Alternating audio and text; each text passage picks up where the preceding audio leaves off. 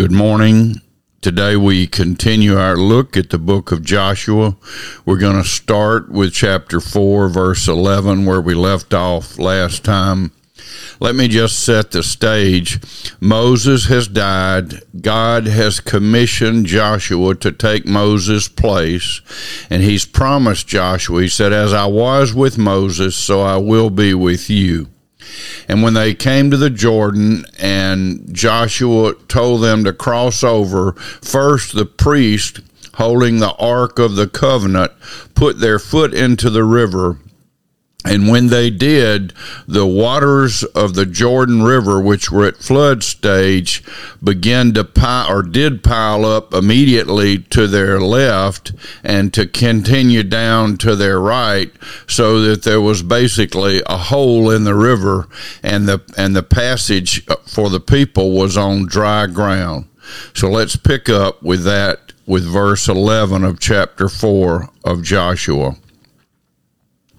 And when all the people had finished passing over, the ark of the Lord and the priests passed over before the people. The sons of Reuben and the sons of Gad and the half tribe of Manasseh passed over armed before the people of Israel as Moses had told them. About 40,000 ready for war passed over before the Lord for battle to the plains of Jericho. On that day, the Lord exalted Joshua in the sight of all Israel, and they stood in awe of him, just as they had stood in awe of Moses all the days of his life. And the Lord said to Joshua, Command the priests bearing the ark of testimony to come up out of the Jordan. So Joshua commanded the priest, Come up out of the Jordan. And when the priests bearing the ark of the covenant of the Lord came up from the midst of the Jordan, and the soles of the priest's feet were lifted up on dry ground. The waters of the Jordan returned to their place and overflowed all its banks as before.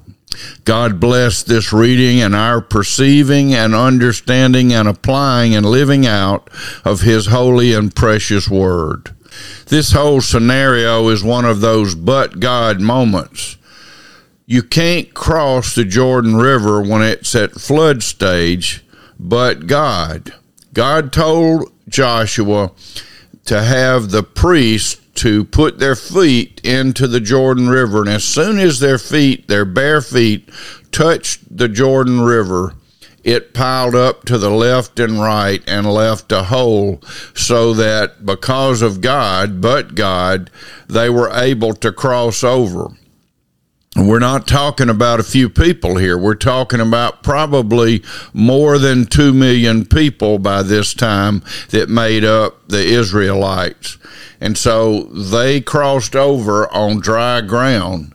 And as soon as, as soon as they had finished, God spoke to Joshua and said, Now you speak to them and command them bearing the ark of testimony to come up out of the Jordan. So Joshua did what God said, and he told him to come up out of the Jordan.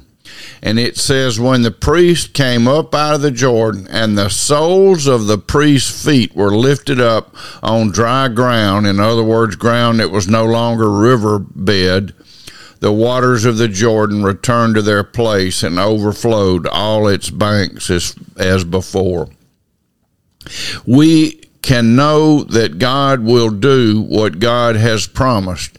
And if God tells you and me to cross over the Jordan River, don't look at how deep the water is or how swift the water is. Look to God and know that if He has told us to cross over, we should cross over.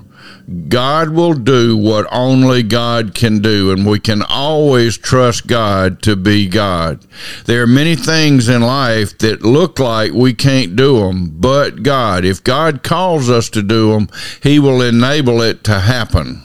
It's also important for us to note that the waters didn't part before they needed to, and they didn't stay parted after the parting was no longer needed.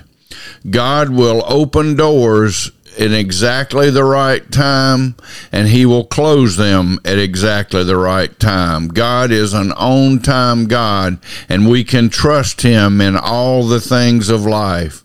Don't look at the river, look at the Lord. He is the answer. Amen. God bless you. Have a great, great day in the Lord.